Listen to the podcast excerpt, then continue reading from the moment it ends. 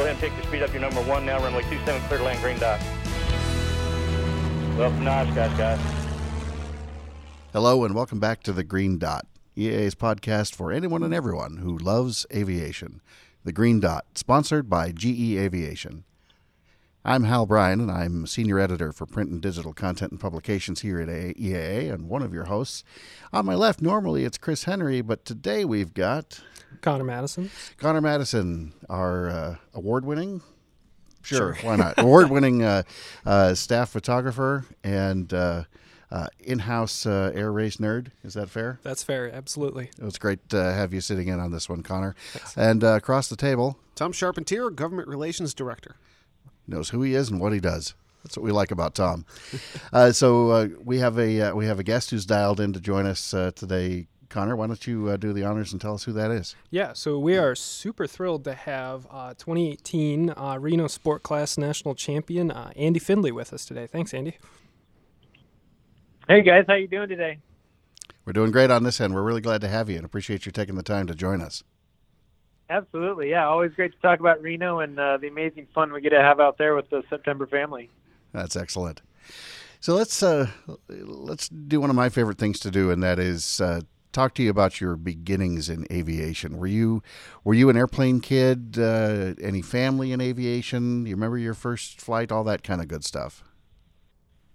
So I've always been into motorsports. Uh, my dad uh, taught me how to ski when I was young, so I kind of had that competitive ski racing thing. But then in junior high, I figured out with snowmobiles I could go back up the mountains. So I grew up out in the mountains of Idaho, and uh, so I got into backcountry snowmobiling and had a bunch of fun with that. And uh, first time I went to the air races when I was 15. So my dad had a, a 182 at the time, and um, so it was kind of uh, he he flew it a little bit. He got into flying late in life, but uh, but really it was kind of just yeah that was the the airplane to to go kind of play around in but i didn't really get that aviation bug. I was really into motorsports and snowmobiles and motorcycles but uh the, the airplane bug didn't bite me. So then when i went to reno the first time when i was 15 then it was like oh this is cool. This this is what racing is about. This is what airplanes are about. Um i think that's when that dream really set place uh when i was pretty young so, uh, what was the path then from there? You're 15. Uh, suddenly, your eyes are open to the world of air racing, and that was the aviation hook that got you. Uh, did you start flight training as a teenager? Did you do that later on? What What was your next step?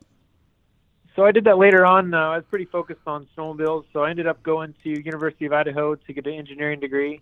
Um, I wanted to be a snowcross racer when I grew up, but realizing that I'd blown out both knees and it's pretty hard on the body, so I was like, well, it's a good thing I went to school. And uh, when I was 21 is when I got my pilot's license. I started training when I was 20. Uh, my dad had a Seneca at that time, so it was uh, commuting around Idaho. It was kind of nice to have uh, an airplane to get back and forth because the spaces are so wide out there. So um, I got my license when I was 21, and uh, just kind of I would fly about 50 hours a year as I was trying to uh, just build time and uh, flew a couple different planes. And then in 2007, when I graduated, that kind of first started the dream of, all right, I'm done with school. Now I need to try to find a way to do Reno. But uh, kind of put that on hold. Ended up buying a house, uh, doing the responsible thing, you know, quote unquote. and uh, at that at that point, I moved to Wisconsin actually, and was working for Evinrude. So uh, that lasted about two years uh, with the house, and I was like, you know, I really need to pursue this air racing dream. So I ended up renting my house out uh, I lived with my buddy in his basement to save money, and all my friends made fun of me for being super cheap. But I had this dream of, of buying a race plane. So uh, after that, I had flown some more experimental planes by this time, uh, and I, you know, religiously, I think I still do it. You know, looking at barnstormers every day to see what's out there. But uh, started looking through barnstormers. I called everybody with a Lancair for a couple of years and offered them half price because I was just a Ford engineer and was trying to save money. So originally I was looking for uh, a Lancair 360 or a Harmon Rocket. That was kind of my my budget that I had saved, and um, I went down to see Wayne Marshall, and he was living in Ar- Arkansas at the time, and uh, went down there. We uh, flew out of Waukegan, Illinois, actually, and uh, went down there for the weekend and look at his Harmon Rocket. And I asked him why he was selling it. And he said, "Well, I've got a legacy. It's you know, the interior's not done, the paint's not done, but it's in, it's flying. You want to go fly it?" And I was like, and I'd seen him race in Reno because I'd been to Reno every year since I was 15 after that. And I'm like, oh, yes, I want to go fly a Legacy so bad. Uh, he was an old A4 pilot in the Marines, and so he had it set up to fly from the right seat. So I got to sit in the left seat. uh, which I thought was pretty cool. And so we went flying, and um, I came back and just had that grin and was like, "Oh, this is so amazing." He's like, "You don't want my rocket anymore." I was like, "No, I think I need to save a little longer." And because really, the the best you know, the, the there's awesome racing at Reno with all the RVs and the rockets, and um, I actually think they have some of the best racing because they're all so close out there. But I really wanted to to figure out how to go fast, and at that time, Jon Sharp and Dale Greenamyer were the guys to beat, and and so I really had that dream of okay, I need a I need to get a legacy. So um, that was probably 2000, I think, 10 somewhere in there when I went for a ride with him. So I saved some more money and continued my daily uh, antics of looking at barnstormers and uh, my airplane came up on Barnstormers. It hadn't flown in four years, had a questionable engine, it uh, had a gear up landing, had a prop strike, like totally checkered history. But I'm like, this is perfect because I knew I was going to change everything. I, I was the the guy I was buying it from. He's like, you want me to like relabel the gauges and stuff? I'm like, oh no, that's all coming out of there. I need data acquisition. I need to change all this stuff. So um, that's when I first found my plane. So I ended up getting a really smoking deal on. I got it basically half price for a legacy because it had the damage history and hadn't flown. Uh, that's when I kind of started getting into the uh, the network of the Lancair community. So, a pretty funny story. Uh, one of my best friends, David Robinson, does a lot of uh, Lancair transition training. So, you know, I wanted to be the responsible, and you know, I've heard all the stories of Lancairs. You can't go slow, can't go slow, and um, so I called David and said, "Hey, I want to uh, get some transition training. I just bought a Lancair Legacy," and he says, "Well, how much time do you have?" I'm like, "Well, you know, 350 hours." He's like, "No, thanks. I'll talk to you later." And that was it. I was like, "What?"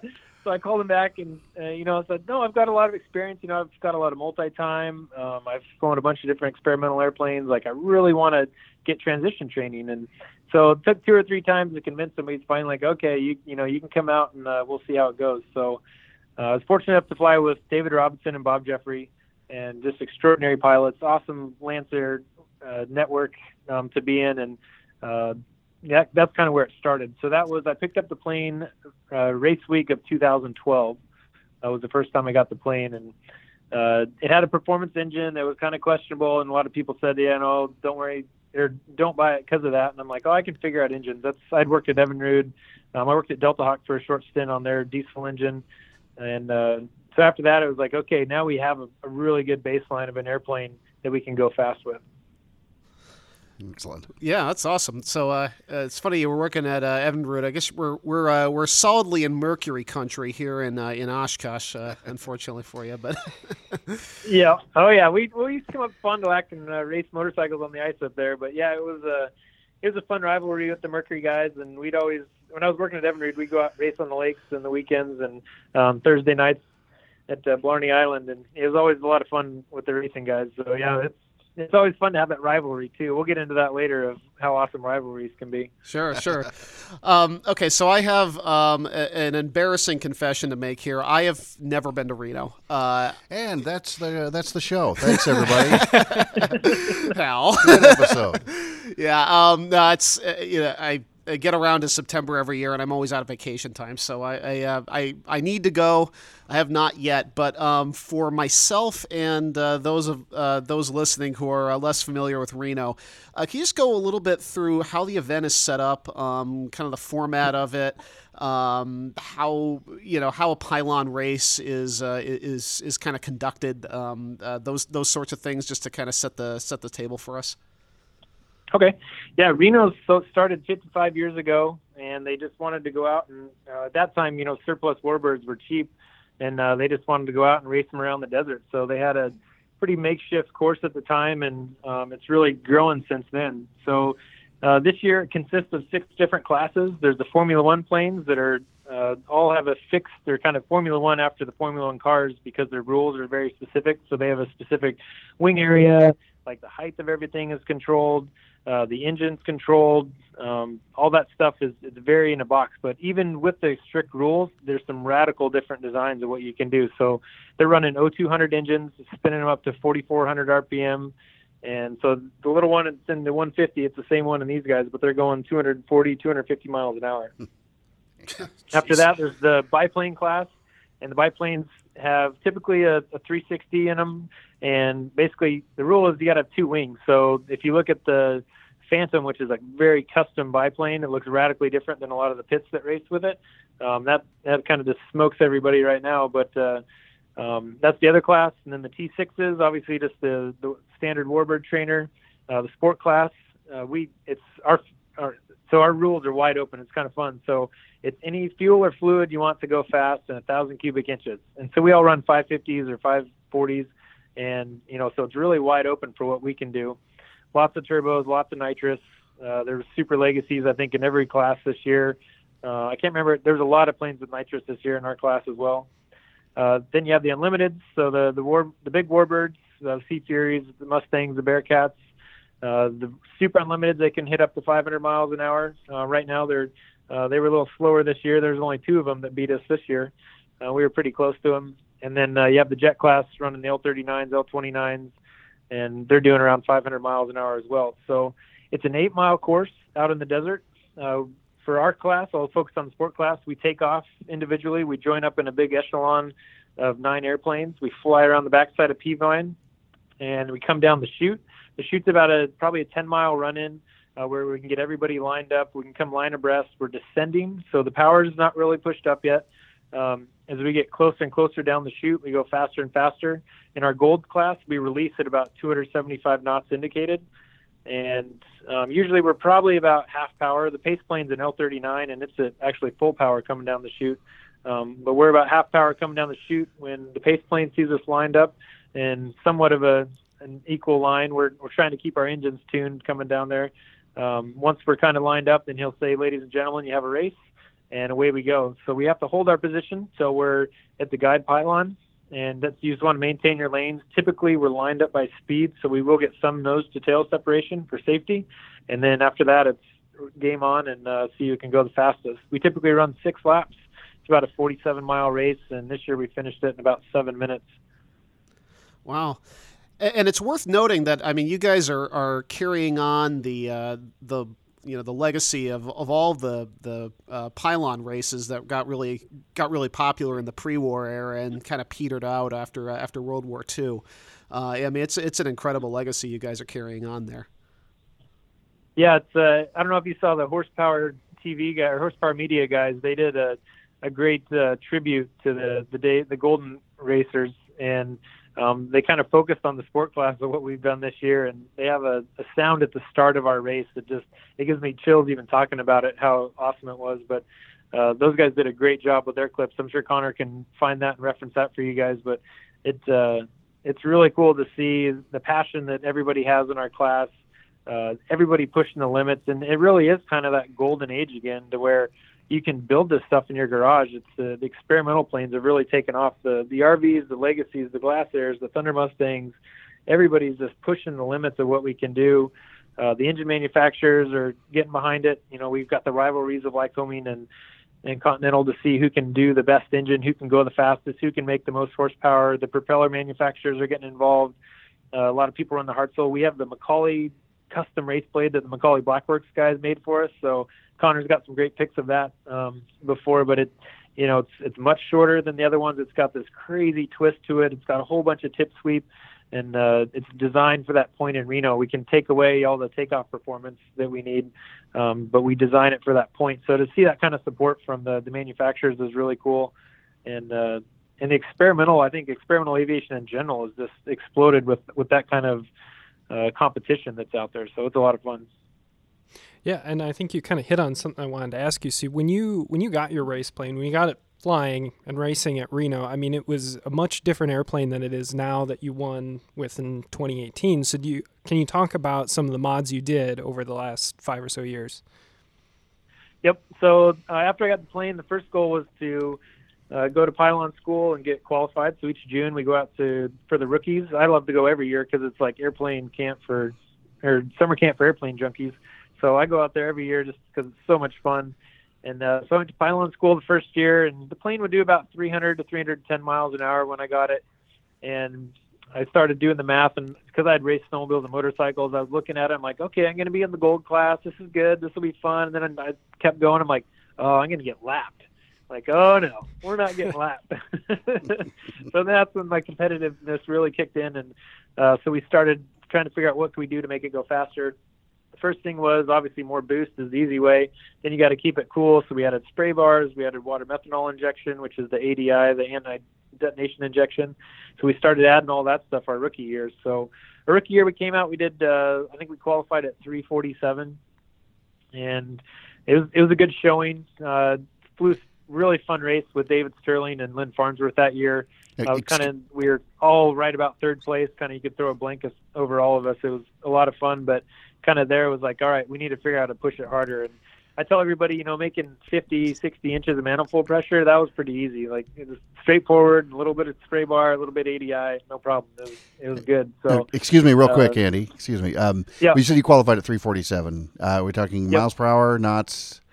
Miles per hour. So yep. 347 miles per hour as as a qualifier. Yep. Okay, please go on. So so then it was like, okay, well, how do we go really fast? At that time, Jeff had, it was throwing up crazy speeds. Uh, before I started racing, you know, Jon Sharp and Darryl Greenamyer had pushed it up. Jon Sharp had some 400 mile an hour races in his, you know, one-off NXT that's in the Smithsonian now. Uh, amazing, like piece of artwork of airplane and engineering and everything in that airplane. It's just it's fun to even just look at, let alone watch it fly and and scream around the pylons. So the bar was set incredibly high, and and it was that dream. I mean, you know, we came back from Reno that first year and put on my whiteboard where we make all the notes of what we're going to work on is like 400 miles an hour. Like we got to chase that. And, you know, I think Jon Sharp summed it up really good with his, you know, chase the, the dream, not the competition, but that 400 mile an hour number was, was always the target to, to go that fast. So each year we've, we've modified something, we've changed something. We've, uh, fuel is always a challenge to get that much fuel because we're flowing 80 to 90 gallons an hour through the engine now and the fuel systems just aren't made for that. So we we modified the fuel pump and we modified the spider and the throttle body, and it just it became where it was really hard to manage. the The mixture was very difficult to go from the low boost to the high boost, and uh, it, it was kind of just it was really too much workload. So I kind of had the advantage of driving a dyno for my job at Evinrude, but driving a dyno and flying at 400 miles an hour, it's it's kind of tricky. So we like we need to make this better. So we called up Ross at SDS EFI and we changed the fuel system over to electronic fuel injection and ignition. Um, that made a big improvement for my workload because I can kind of pre-program everything in there. When the ADI comes on, it automatically de-riches or leans it out a little bit to maintain the air-fuel ratio with that extra ADI. Uh, the ignition timing was better. We can control that based on boost, and just it really made the the plane more manageable going through these huge power fluctuations um, when we come down the chute. So each year we we do a little more. Uh, some of the big failures we've had, uh, we've gone through a lot of pistons trying to do that. The the pistons are a Lycon piston that you know they were pretty good to 65, 70 inches, and above that we started seeing some piston seizures. Uh, we've kind of combated that with a couple different things of a totally new piston fit geometry. So uh, with my background, I brought it to work and we 3D scanned it, um, put it on CMM and scanned the whole thing so we could figure out what the shape is. You know, pistons look round and kind of straight up, but they actually have a lot of curve to them, and they get pretty, they get a lot narrower at the top. So we kind of changed the profile of that to make it live a little longer. Uh, we changed the oil cooling to the engine. We changed the oil feed distribution to the engine. Uh, we changed the baffling, trying to just control those temperatures because the you know the engines are they're really robust for what they do, but when you almost triple the horsepower, there's there's going to be a weak link in there somewhere. So cooling's been our big challenge in uh, getting the fuel in there. So through that, there's been a lot of really fun development, a lot of uh, a lot of good challenges, but we've kind of got the engine to finally live after uh, breaking it a few times. That's awesome. Yeah. So I think in, in 2017, I can remember going into Reno, be like, okay, yeah, he's got uh, he's got Jeff Lavelle this time, and so not quite right. I don't know if you want to talk about Reno 2017. Yeah, so 2017 we we had worked. You know, it's it's been so six years we've been working on the plane, but 2017 uh, we'd been working hard. We had the fuel injection was working good. Uh, we'd been kind of slowly progressing throughout the week, a little better, a little better. Like we had a good plan to to just you know save it till Sunday, and Sunday came around and uh, we were coming down the valley of speed, and it was a little warm and I thought it was okay, but when I hit the turn the spray bars on, uh, the second spray bar system, I hit that, I bumped the mixture knob, and it went full rich, and it ran for a little bit. And you can in the data you can see it where I where it got rich, and it got richer and richer and richer, and then it just got overly rich, and the, put the flame out basically. So it coming around three and four, it quit, and I was like, well, we were making a lot of power, that was fun. There goes the engine, and So I'm looking at it and I'm like, why did it quit? And I turn the ADI off. And normally that'll let it relight because it wasn't a. I've had some where it goes boom when it quits, but this one just like and was out. it's like, huh. So I like kind of wait. I'm like trying to get it relit. I'm like, all right, it's time to start getting some altitude. Uh, it's kind of funny on the radio. You can hear me key the mic, and it, there's like a 10 count in there where I'm like, should I go down? Should I go? Should I go down? You know, what should I do? And I look over, and the mixture knob it got to the full rich position. We have a potentiometer with that system, and so I turn it back to the nominal position, and wah, relights, and I'm like, oh, but you know, it's I was already off the course. I didn't want to dive back down in for safety, and so that one it was like so close, and uh, I felt so bad because it was you know my mistake. The team worked so hard to make all this happen, and um, I got to relive that race over and over all year, and everybody's nice enough to remind me of it all year. So I uh, really had that motivation to make it perfect this year. So um, being so close in 2017 really motivated us. Uh, we got back, and it was like, all right, it's game on. Like as soon as I landed, the cowl's off, the engine's coming off. We're gonna go through everything, make sure it's all perfect. Uh, we had the plane apart, like completely apart, wings off, upside down. Uh, probably by I don't know if it's into October or November, but um, pretty much had the whole thing taken apart. And uh, we, we're going to start kind of repairing the belly damage from the augmenter design that we did. Uh, we did the piano hinge flaps this year. Just each year we take the flap brackets off because it has a Fowler flap. So we take those brackets off each year, and it was like 10 man hours of labor to do it because you got to take the ailerons off, and it's just a big pain to do in Reno. And at the end of the week, everybody's tired, and the last thing we want to do. So it's like, all right, let's let's do this big project. And so we did the piano hinge flap mod and uh, got the engine overhauled were kind of the, the big things we started with this year and um, got most of that done in the spring. But uh, after that, it was like, all right, we can start testing. That's awesome. Yeah. So once we got, yeah, go ahead. Uh, yeah. So I was gonna just let's let's go to 2018 there. So I mean, you do you put a ton of work into the airplane that was already really good in 2017. So talk about like the Saturday race, especially, and then on to Sunday. Like, what was that feeling like?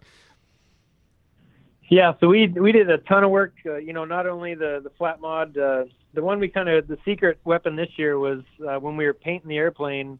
Uh, you know, we were we it's been actually before we were painting the airplane, but the last year we'd been working on new wingtip designs. So uh, Kurt Burris is a friend of ours that was an aerodynamicist, and so we went I don't know how many iterations we went through with him of like trying to get the perfect wingtip, and then you know at one point we're like, is it really about the perfect you know wing vortex or is it just about area? Because you look at Strega and Rare Bear and and all those ones, they just cut the wings off, and so we we took the mouth model we had and we, we were like, let's just cut it off at the fuel bay. We're going to get rid of a foot off each wing, and you know the Legacy and the Glasairs are already pretty small wings, but like, yeah, let's get rid of another foot. You know what could go wrong?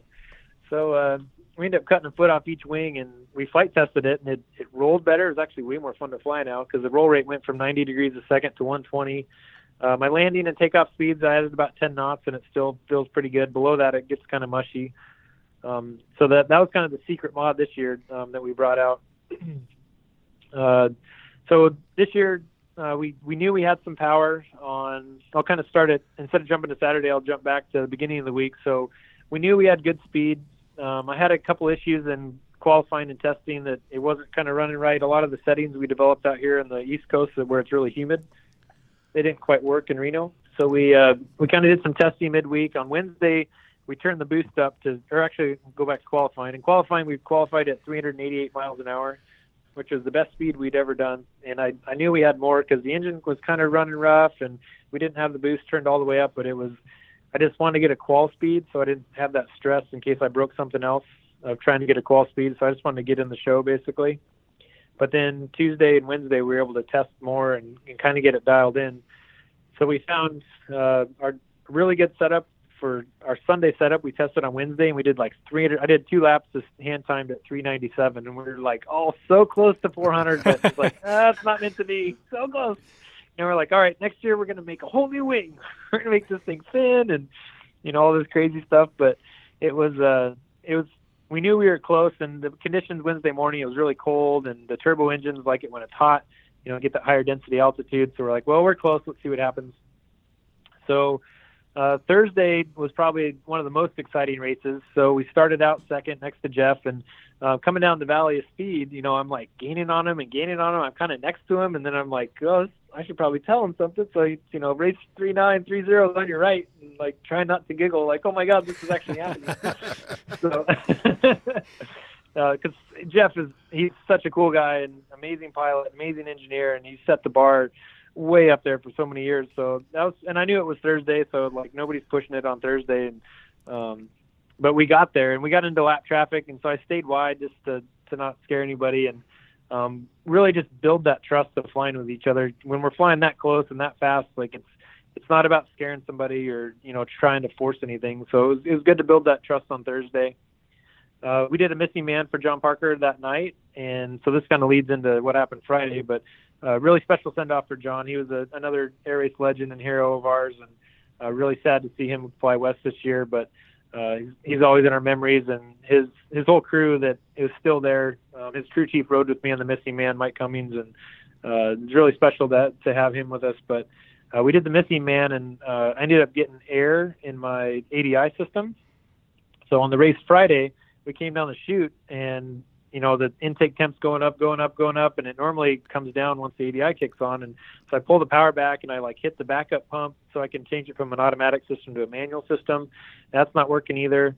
So it, it had air in it. So I just pulled the power back and we kind of just cruised around. And Jeff la- ended up lapping us on Friday. I was like, ah, you know, dang it. so Saturday it was game on.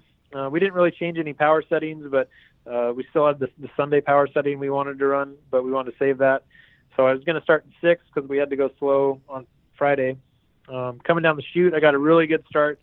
Uh, got past most of, I think, all the Thunder Mustangs and uh, Jim Rust and his Glasair, and then I passed Bob Mills coming down the Valley of Speed in his Glasair, and then it was, you know, fangs out, game on. We're going to fly a perfect line. We're going to catch Jeff, and kind of lap two had a great line on Jeff, uh, coming by the crowd, um, stacked up really high and it's it's really hard to fly this line. Like you want to do like an echelon turn for the formation people out there, but you got to be like this really high. Uh, I don't know how to explain it, but you got to put them like in the wing root when you're flying formation on them. It's it's it's uncomfortable because you have to keep them in sight. You don't want to lose sight of them, but you have to fly this perfect line. So had a really good line coming by home pylon and then had some altitude on him. When we rolled level between three and four, it just kind of accelerated. And then I kind of lost him behind me. and was like, holy cow, we just passed him. So then, uh, then stayed there Saturday and, uh, the excitement that everybody, like when we landed, it was, you know, I, I remember Jesse Panzer's like giggle in one of the videos somebody made was, oh my goodness. So, uh, her giggle, you know, everybody calls it giggles, but, uh, that excitement I think was with everybody. So I landed and the whole sport class is out there and everybody's so excited. And Jeff was the first one that came up and he goes, "Oh man, that was awesome! That was the best race!" And we were next to each other and like finally I get to race somebody. This is great. So it, it was kind of that camaraderie that's so exciting about Reno. That I've done a lot of other motorsports that you know there's a lot of animosity, but in Reno it's like everybody's so excited when when you accomplish something. And you know even Jeff, who's been like this in the lead, the champion for so long, he he was excited. So the, the energy was just electric when we were doing this. Uh, the whole class was excited. My dad was there. My wife Jackie was there. It's been a huge part of supporting this, and um, you'll probably see it when the TV show comes out. But everybody's pretty emotional. I think there was a few tears shed, like, "Oh my God, we finally did it! We get our first fire truck ride!" And uh, for those that haven't been to Reno, the when you win, you get a vintage fire truck ride down the flight line. You get a wave to all the fans and the crews that are out there. So it was that was probably the the most special uh, to take everybody that's worked so hard to take them for that fire truck ride. It was really cool. I can't even imagine uh, what that's got to feel like, and and what a hard run, hard won uh, contest that was. That's that's uh, that's absolutely fascinating. Um, one thing I've I've noticed as we've been talking, Andy, you know, we think about you know you in in the airplane, you're the pilot. Uh, you've done so much work on the airplane. Um, but uh, but every time you talk about it, you say you say we. Can you tell us a little bit about your team?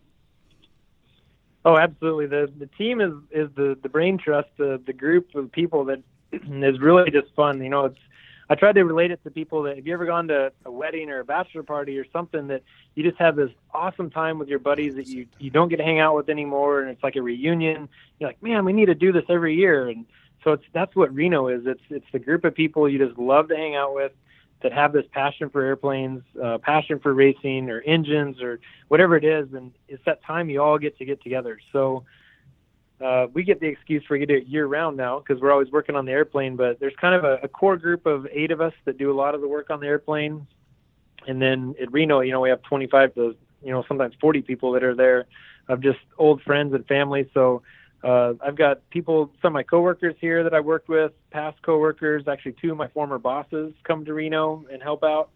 Um, just they love they love doing it, and um, without them, yeah, none of this would happen. So it's it's those guys that that have the the brain power to do it. Um, Ross from SDS was commenting. He goes, I didn't realize the depth of knowledge on your team, and because he's crazy smart in his own regards for fuel injection, but he says like Mark Voss. Um, I worked with him at DeltaHawk, and he's a DER and worked at Continental, and um, a really good friend and kind of mentor.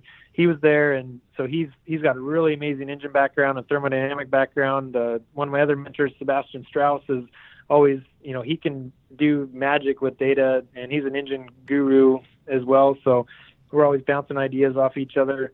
Uh, the team here, when we want to fabricate something or you know rewire something, like Thomas Lingens is one of my coworkers here at Stihl. He helps out. Matt Spark helps out with welding. Mike Turner is always there. So there's this huge group of people that that just love to play with the airplane, and I feel very fortunate that I even you know get, get to fly it and be around that group of people. But um, and it keeps growing. You know, one example, you know, we try to have that presence on social media to to say, hey, you know, if if you want to do something with an airplane, like here's a great avenue for it. And so uh, we call him Young Thomas, uh, but Thomas Lockwood, he found us.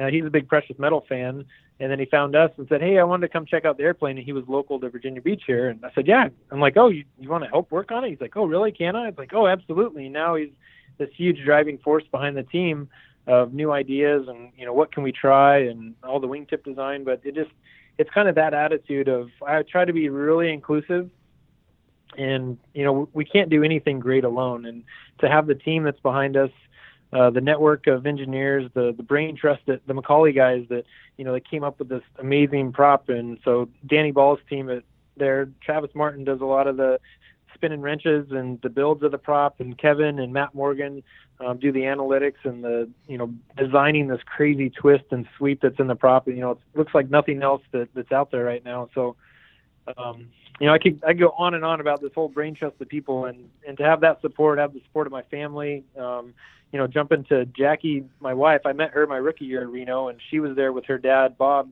Uh, they were crewing for Lee Behel at the time, and uh, so it it just keeps growing and growing from such an amazing group of people.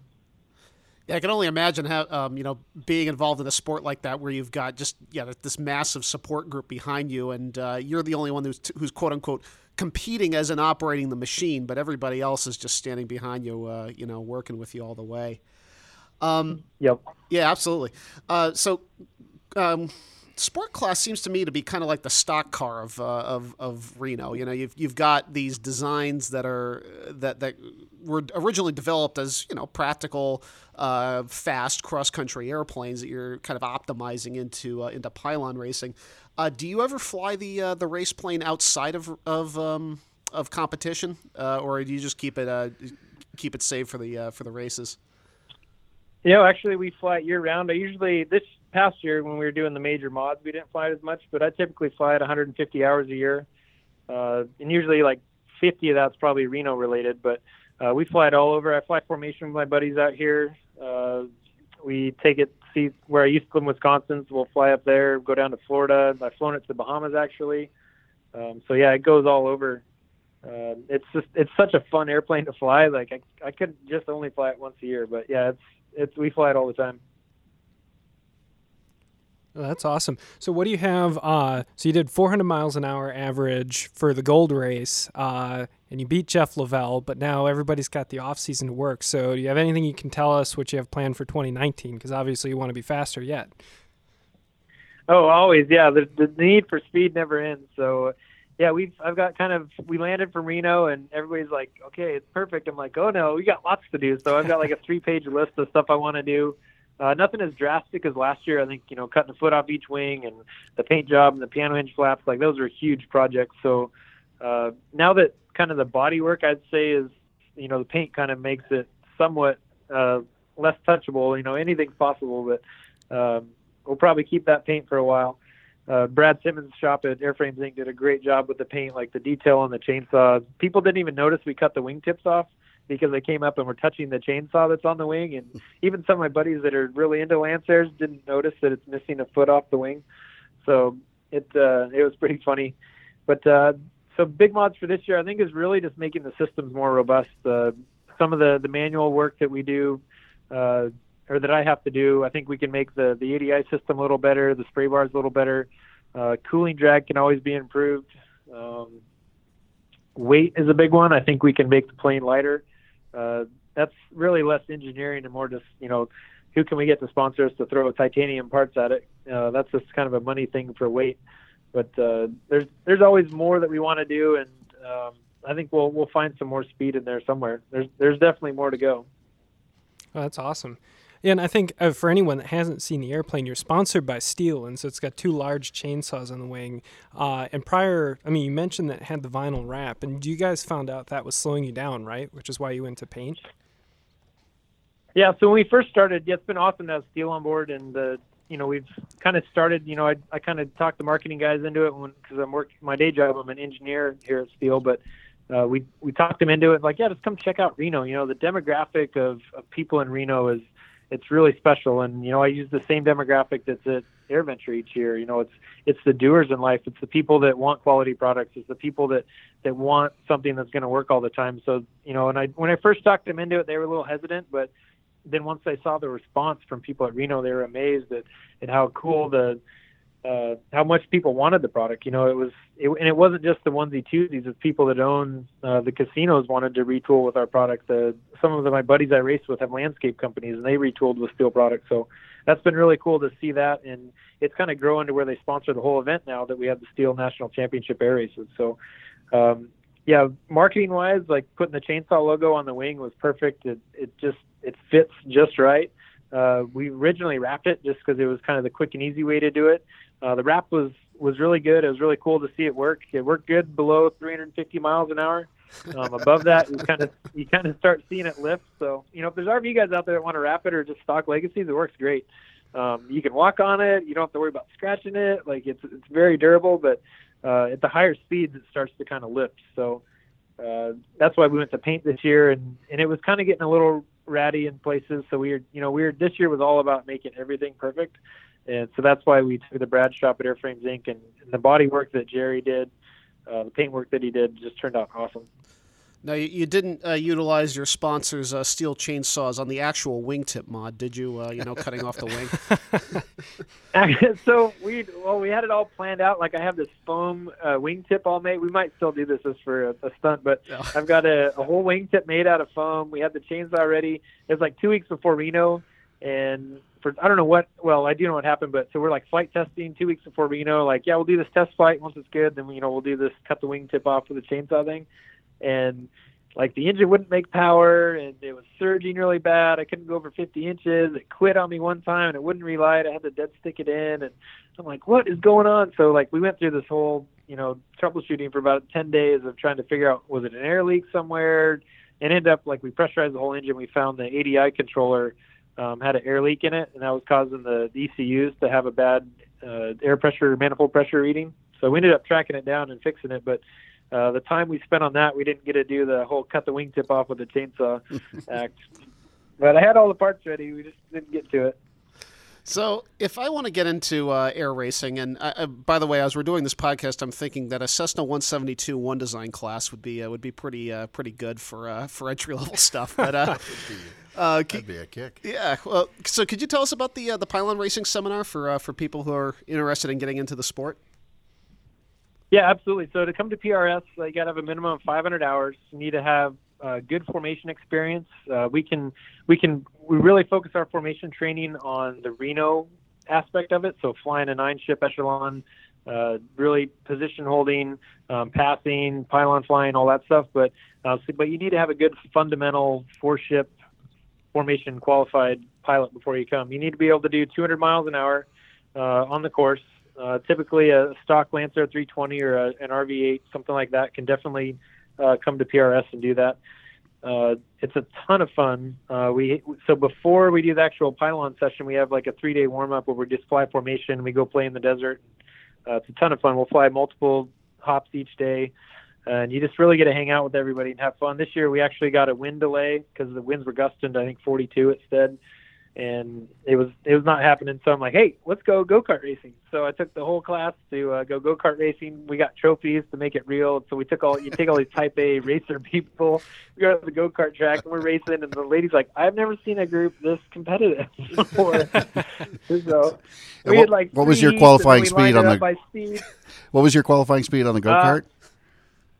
Uh, go kart side qualified, I think, third or fourth in the. So we brought 28 people. We divided us up into all the heats. So I made the main. I think I was third or fourth in qualifying, and uh, I got beat by one person. There was uh, Jim Russ's. Oh, I just forgot his name, but he was with Jim Russ. He was a motorcycle guy, super skinny guy. Beat me by like a tenth, but uh, ended up second at the go kart racing. But it was actually really cool team building. It was really interesting in, interesting to see the people that the way they fly was also the way they race go karts too. Of you know the some of the, the lines they would take, or you know what's their situational awareness. You you can actually tell a lot by go kart racing um, as well as flying. So we might add that to the, the pylon curriculum training as well, just to to get you out of that environment and see what you're like. But um, so after we do the formation warm up, uh, we're going to do ground school. We're going to walk you through all our safety procedures. We're going to walk you through the passing, the formation flying, coming down the chute, uh, any emergencies you're going to have. We're going to show you, you know, if the engine fails at any point on the course, you already have a plan. It's not what do I do now. It's